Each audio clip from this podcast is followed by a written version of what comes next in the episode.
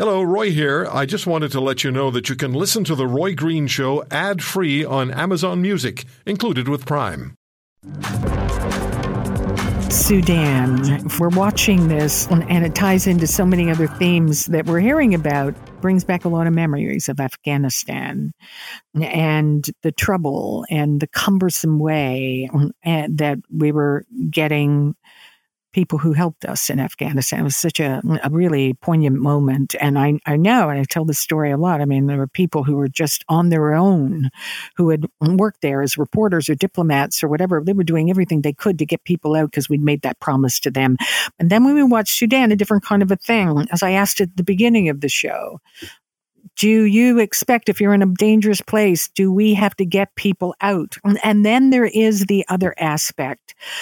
Sudanese Canadians watching this, calling relatives. One told me this week, calling his family, left in Sudan, and on the telephone hearing the war in the background, the civil war and the explosions. So it all, our military, our response, so many things tying into this. We're going to explore all of it with our next guest. He is David Perry from the Canadian Institute of Global Affairs. David, good afternoon. Thank you for joining us. Great to talk to you. It is kind of a conflation of so many stories. There has been concern about our spending, our defense spending. Then, of course, we had the leak of the prime minister getting real about NATO. And now we're watching even more of our military, I'll say, might or our ability as we see what is happening with Sudan. So many different aspects of this. David, first of all, what are we seeing? We know that the flights have resumed and they seem to be going ahead with Sudan. But for many who are watching it, it was a bit of a stumble. How are you viewing it?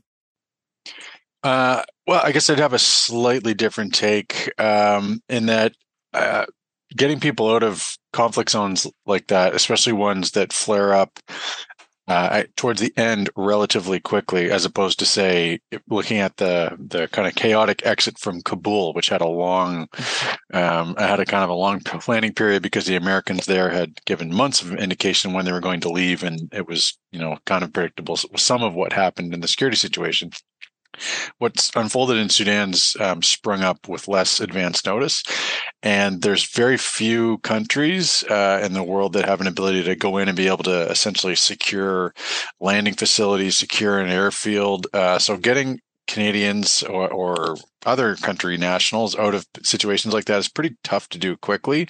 And I do think does demonstrate our close reliance on working relationships with other countries, the United States in particular, and also part of the limits of what a military that's roughly the size of ours is able to do, because we have fewer people with fewer dedicated specialized training. And incidentally, we're not alone in that because there's not all that many other countries that can do it by themselves. But our ability to go into a situation like that is fairly limited, and it's reliant on working with lots of other people. So for those who are comparing it to the agony of Afghanistan, if I may do that, you're saying they're two different situations? I do think they're two different situations in a couple of senses. One, in the Afghan situation, there was a lot more planning time to at least have contingencies in place for the date that the Americans were pulling out, which wasn't present in Sudan. And I think the other huge difference is that unless I'm unaware of obligations or commitments that have been extended in Afghanistan, Canada had employed huge swaths of Afghans to work for us that were going to be put in very precarious situations in the event the Taliban came back to power. And that dynamic's not present in Sudan, at least that I'm aware of. The events and the scrutiny, may I say, on our national defense spending is not new, but there is an intensity. I mean, some of the warnings that are being issued from former military officers, also from former defense politicians, are ratcheted up a little bit. That, and of course, the conflict in Ukraine is part of that, the seriousness of our NATO contributions. Where are we now, David? Would you agree? I mean, we've talked about this as a country, and this has been debated for some time. But at this moment, it's being seen that it's becoming a little more critical. It is, because the environment has changed around us, and we've now got the largest land war in Europe since the end of the Second World War. So I think that makes things much more tangible in one sense, because you're seeing in real life terms and life and death terms the impact of having military forces and the ability to provide defense, either to yourself or to make contributions to another country. Ukraine trying to defend itself. And so you're seeing in real time the manifestation of what you do or don't have in your military inventory in a much more relatable way. And the other piece of that is that it's driving some conversations with allies that are looking forward, driven in part by Ukraine, about what the NATO alliance should be looking at into the future in terms of how much all of the allies contribute to defense.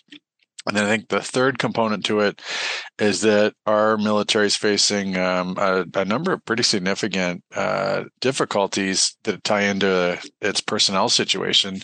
And a bunch of things have come together to leave the military many thousands of troops short of the numbers that they're supposed to have. And that limits what they can do operationally in terms of whether or not, as an example, we would have the people if a government wants to make would like to make a significant military contribution to some kind of operation in Haiti.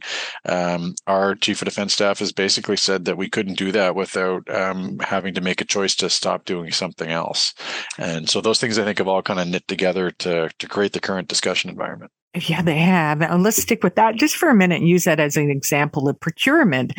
We've been hearing about the challenges there for some time. But as you say, at this moment, it creates another kind of a barrier. What do, in your opinion, we need to do to fix the procurement problem? How do we get more people in the military? So, I think there's a couple of things. I mean, one would be deciding whether or not, as a country, we're really serious about it or not. And I think it's tough to find a lot of evidence that we are. And if you're not serious about something, and if you don't make it a priority, then you shouldn't expect the results to be stellar. This government hasn't had as much focus on defense as some other ones have. Although, to be fair to them, they have earmarked tens of billions of additional dollars to the armed forces for future investment. So they've been pretty supportive financially in terms of what we're doing on defense, but I don't think that the files have been a core priority of government. And it's difficult for governments to focus on a whole bunch of issues all at once. If you've got a public administration system, which we do, which requires most of the decisions of consequence to be pushed really high up the organizational charts to the senior leadership of the government, you can't do a whole lot of things at the same time. And we haven't had as much focus on defense as we would need to have if we really wanted to be doing meaningfully better at procurement, at recruiting, and a whole bunch of other things. You've kind of hit it, and I wanted to go there as well. I'm covering this story, certainly in my career, over and over again, and then we reach this moment, and then we're getting quotes. I mean, Andrew Leslie said on the show recently that this was a moment of crisis, one of the most dangerous moments since the Second World War.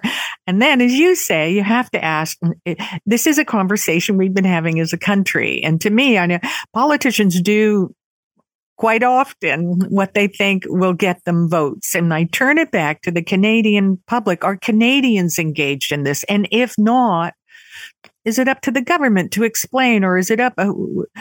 How do we do that? So I think Canadians have actually shown an indication in some of the polling that I've seen.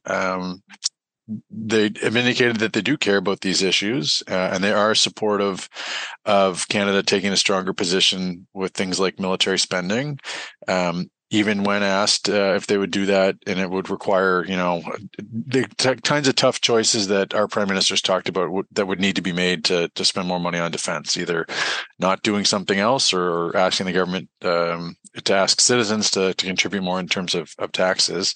So I think that there's a level of support that we tend to sometimes dismiss from the actual public for these kinds of things. And that happens in a vacuum almost, because we don't, to go back to what I was saying, have a whole lot of issue leadership on the part of senior officials and politicians in this country to actually try and advocate for why we would want to do things like this, in the way that we do have tons of issue advocacy on the part of government officials about things like climate change reduction measures. And so you're having a bit of a conversation where we're trying to gauge how the public thinks about something that it isn't very often told is important for them to think about themselves. And even despite then, you get reasonably strong levels of support for Canada playing a strong role in the world. If we don't do something about it, where are the leaky points here? We had Chinese balloons. We had America having to jump in. We've got Russia doing flybys over the Arctic, and we have election interference worries. We have China, Russia, and also concerns about Iran. In this immediate moment, is how much of a threat is this to our security, in your opinion? I think it's a pretty consequential one. I mean, you certainly hit the highlights there. There's lots of things to be aware of. I guess to me, the big takeaway from Russia's invasion in Ukraine is that, to talk about, the kind of the language we're using now to talk about, we're into an era again of great power competition, which we'd sort of been out of for 20 or 30 years when the Cold War ended, that there are a couple of large military and economic powers. The degree to which they're either one of those things varies, but Russia and China, which are unhappy with the Western-led set of systems that Canada has massively benefited from since they were put into place after the Second World War, and they're pushing in different ways to change that. So in the Russian case, by literally trying to redraw some of the borders on European maps and retake territory, as well as interfering in elections and doing some other things in a way that the regime in the Kremlin thinks advances certainly there, if not the wider Russian set of interests. And on China's part, pushing the boundaries to try and redraw lines on the map in the South China Sea, engaging in different types of foreign interference and trying to shape decisions in other Western countries through a bunch of ways of influencing people in the business community and political communities that are a little bit harder to track, but they basically want to reshape the way the world operates right now to benefit them. And for a country like Canada, which has benefited massively by the status quo that's existed since the end of the Second World War, that's a concern. And again, to go back to what Russia did in Ukraine, which is nonsensical from a whole lot of viewpoints coming from a Canadian outlook, I think we need to be a little bit humble about what we can be confident that we know about what other countries that are unhappy with the way things work will and won't be prepared to do.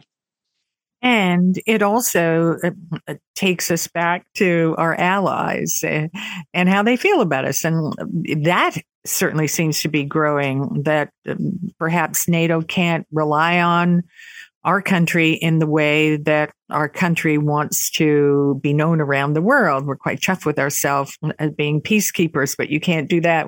As we've just talked about at the beginning of this, if you have a problem with procurement and you don't even have the military might, and there's been lots of rumbling that perhaps Canada is losing the confidence of the Allies. Would you agree? I do think having the opportunity to sit in Ottawa and interact with people from other diplomatic establishments in the capital, that you increasingly hear more pointed language from Canada's allies about Canada's actual contributions, not what we say we're going to do, but what we actually do in practice, and the divergence between commitments to, as an example, really re-engage in UN peacekeeping and then only do it for 13 months and then go back to having 4 or 5 dozen troops on UN missions. I think a lot of that is starting to coalesce into a more pointed set of frustration with Canada's actual practice not living up to our rhetoric. And we're seeing that manifest in a couple different ways. I think, as an example, the AUKUS agreement between the United States, Britain, and Australia, which is in part about buying nuclear submarines, but is also about a high technology partnership between 3 close allies that treat defense and security very seriously. We're seeing increasingly that our longstanding allies aren't simply interested in having Canada show up for a meeting anymore. They're interested in having us make some meaningful contributions, and they're not seeing our contributions in reality live up to the ones that we make rhetorically. Right. Finally, I want to ask you, what would you do?